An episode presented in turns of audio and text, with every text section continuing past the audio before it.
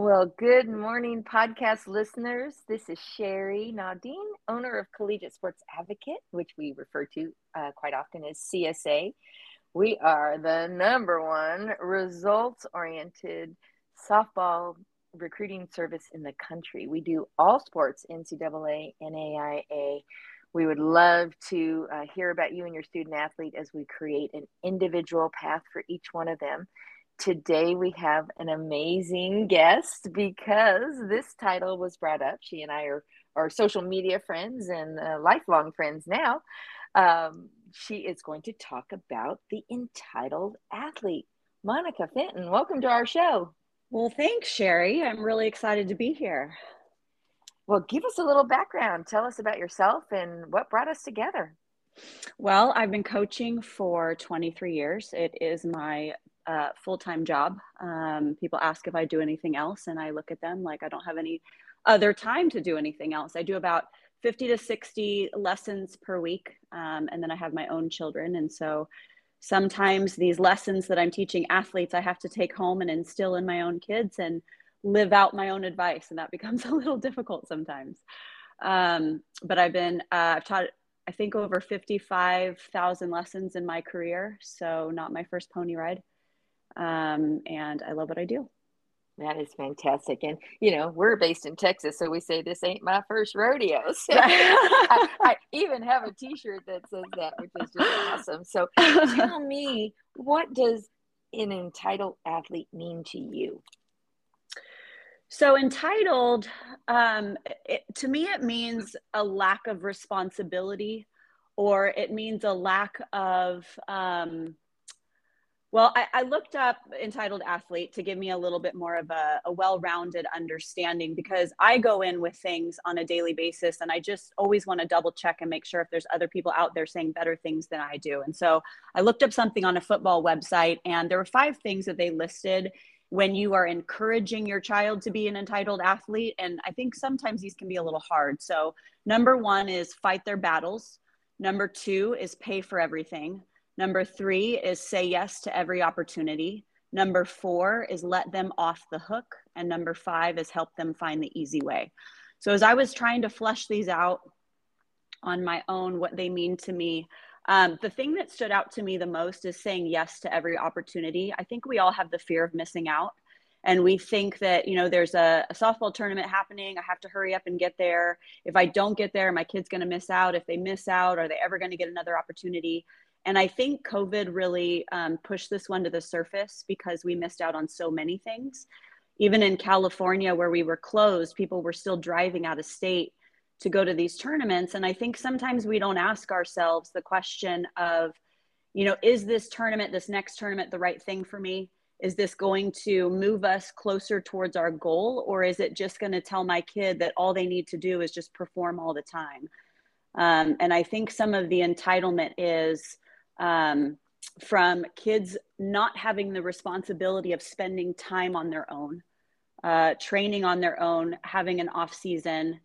Um, it's just kind of a, you know, it's, it's look at me, get my water bottle, get me something from the snack bar, and, you know, tell me I'm doing a good job and send me on my way.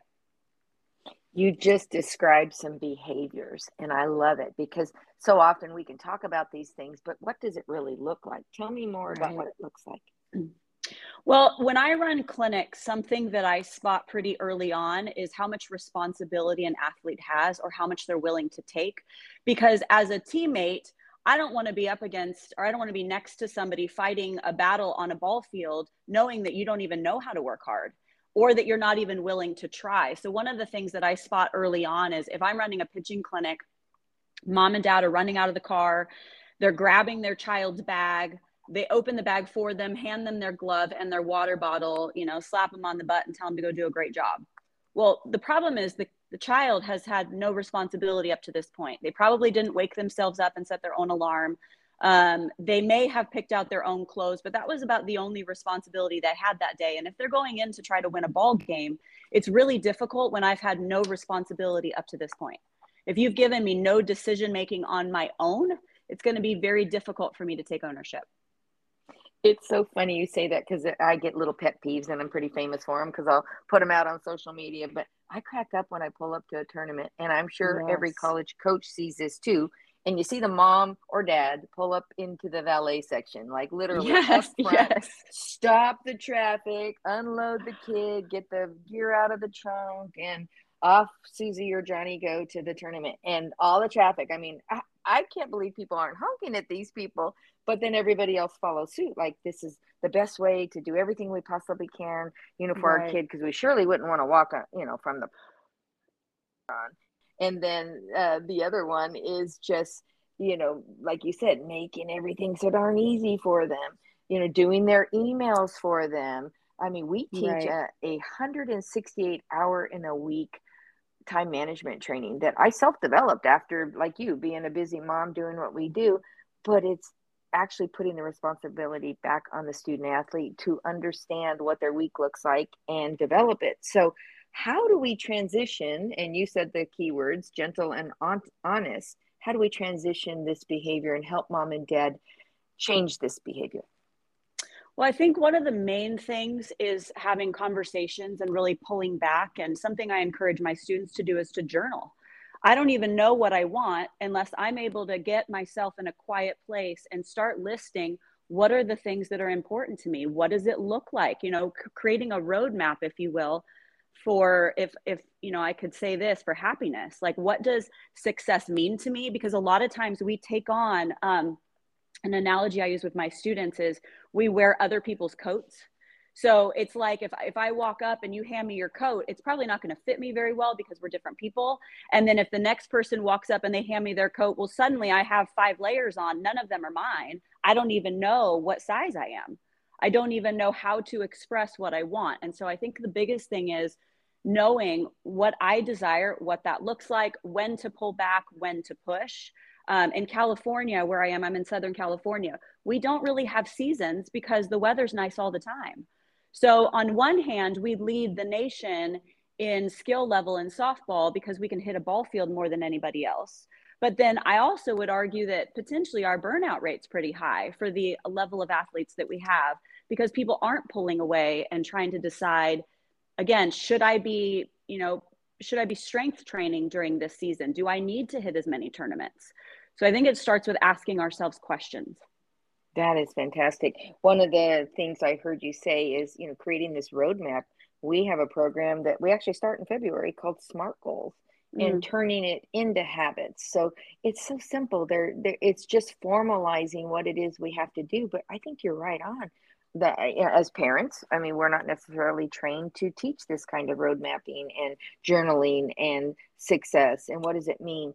On the flip side, get parents a call and say, well, my kid will only go to this region of the country, and my kid will only go right. in this kind of cultural environment, and my kid won't be in this, you know, political or religious type of environment. And they really put up a lot of boundaries. And I sometimes flip it on them and say, let the process tell you where you are valuable. And that's why they should right. come in early. They should get into the recruiting evaluation process in eighth and ninth grade so that they can start to develop and understand, what does success mean? What is their roadmap? Because then when the decisions come, they can literally go through a decision grid and start to understand if that actually meets their expectations. So um, give me some scenarios or samples of times you've been working with a student athlete where you've seen this entitlement, and how did you handle it? Did you handle it directly with the parent or the student athlete? Well, I always include the parents with in lessons with the student, because some of the topics we discuss are just kind of heady, and I expect that it's going to open up conversations when they get in the car. Lessons are never isolated. It's not just what we're going to do in the bullpen, but it's what we're going to take throughout our life, because I believe, I mean, I use the ball field as an excuse to deal with real life. If it was about balls and strikes, I would have been out a long time ago. So it's, how do I become a successful human using the ball or using the mound or the circle to create that success? And, and how do I learn to deal with hard things? Um, and so in some ways, it, the joke is that I'm a therapist with a ball. Um, And so one of the things that we talk about, like, I'll have a student come marching up and, and she wants to immediately talk about, my first question is, so how'd the game go? How did you do? Tell me about you. oh, well, you know, my defense was terrible and they made so many errors. And then the umpire, I mean, his zone was just awful. And like, I can't believe that he's even umpiring. And then my coach, man, those pitch calls, oh, they were just awful. And so the, the, the lack of responsibility, which then puts us towards entitlement, is like, no one, everyone else is at fault except me. I had no buy-in on this one. And that is really difficult to wrestle through. And so then I, I tell them, you know, take it all back. I didn't ask how your defense was. I didn't ask how many errors there were. I asked for your pitching stats, walks, strikeouts, hard hits. How many runs did you give up? How many of those were earned? Do you even know? And part of that training is telling me how much awareness you have as an athlete, because I always look at it as like one line drive takes us to the hospital. So if you can't even tell me what you did, as far as stats go, big stats, and I was a pitcher, this is not that hard. So if you can't tell me big stats, it tells me you don't actually have a level of awareness. And when we don't have that level, I'm going to turn around and blame it on whomever. You know, if I want to blame the pitch calling, it's really easy to go, well, you know, coach called the wrong pitch, except that you agreed to throw it. As soon as you decided to go through the motion on the curveball that you actually didn't think was a good idea, you took ownership of it. You don't get to turn around to coach and say, hey, that was the wrong call. You shouldn't have thrown it. You should have that conversation in between innings. So we discuss a ton about our level of responsibility and controlling the controllables. What are you in control of? What do you need to let go of? You know, let's talk about, is your game on point? You want to tell me about everybody else on the team? You know, you had four walks. That's essentially four errors. And your shortstop also had four errors. So I look at it as a level playing field. That's crazy. I love it, because I was a catcher and a catcher trainer.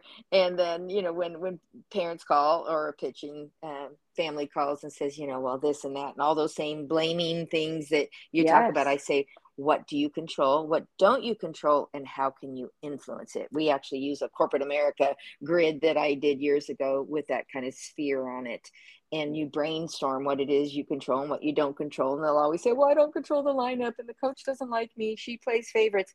Well, how do you become the favorite? Well, hit right. more, or to a pitcher, well, then you have the ball, strike them all out. And they're like, well, that's not reasonable. Right. Well, that's not reasonable to expect that your defense isn't going to make an error, or the coach isn't going to call a pitch that maybe that batter is really good at hitting. I mean, these, you know, you just got to be a better influencer. So that that's right. crazy. I love it. You talk a lot about grit when we talk. Tell me more mm-hmm. about grit. What does grit look like? So grit is being able um, to kind of look around and go, all right, like, for example, um, if my house was on fire, I wouldn't call my best friend. I wouldn't call anybody who couldn't help me in that situation, and I would get out of the house in the process. I don't need permission to be able to save my own skin. And like, when we get in a game, we're looking for a savior a lot of times. You know, is my coach calling the right pitch? If he's not, like, is he working for me or against me, he, she?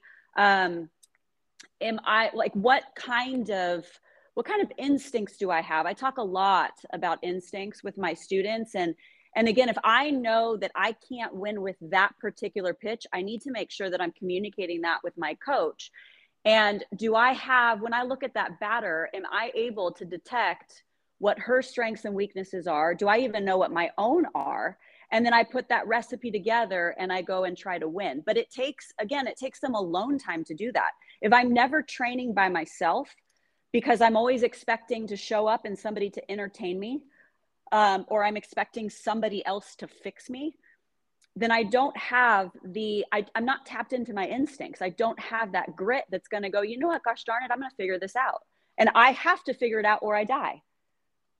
That's right on the money. And, you know, when we created our company nine and a half years ago, we, we had three pillars: communication, time management, and accountability. And what we're finding is each kid has to go through their own path, right? They have different grades, yes. they have a talent level, they have different positions on the field.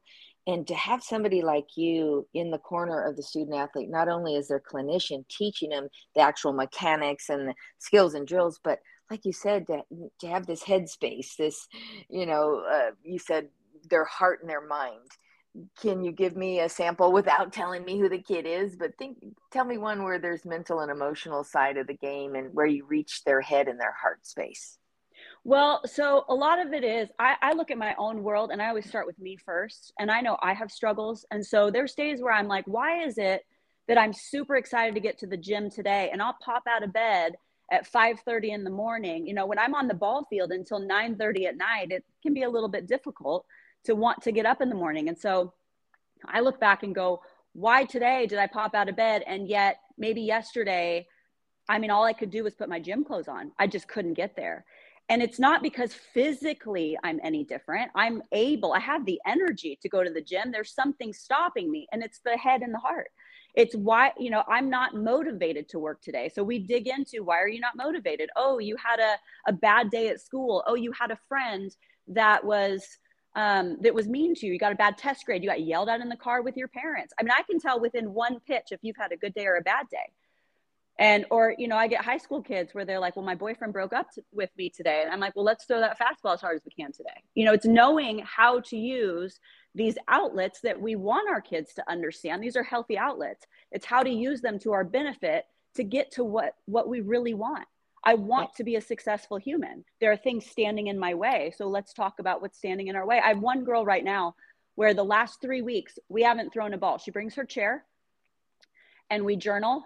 And we talk, she cries a lot. Um, there's no point in throwing a ball right now, because any ball throwing she does is gonna be unproductive, because she doesn't, that's not what's important to her right now. What's important is the relationship that's broken between her and her parents. Boy, and you hit a key word there, relationship. And it's relationship with everybody. I wish in school, and maybe there are schools that do this, that they teach not only these life skills that you and I are talking about, but relationship skills and communication skills, and, you know, how do we overcome the speed bumps before we have to climb the mountain? And Monica, right. You're going to be shocked, but we are seventeen minutes in on this call already. Ah! And I know you and I could go for hours. How do they reach you, Monica? Um, well, I have very limited social media uh, because I protect my head and heart space as much as I can. Um, so honestly, the best way is um, phone number, email, and then I do have Instagram. I have Coaching Dreamers is my Instagram handle. Um, I do have a personal Facebook page that people could reach out, which is Monica Mace Fenton. Um, and then my phone number. Um, I don't know if you want me to give that out. It's or... up to you. It's you're putting okay. it out to the public. um. Oh, yeah. Well, yes. Why don't you send me all of your contact information? We'll put you up on our partner page. We have that would um, be better.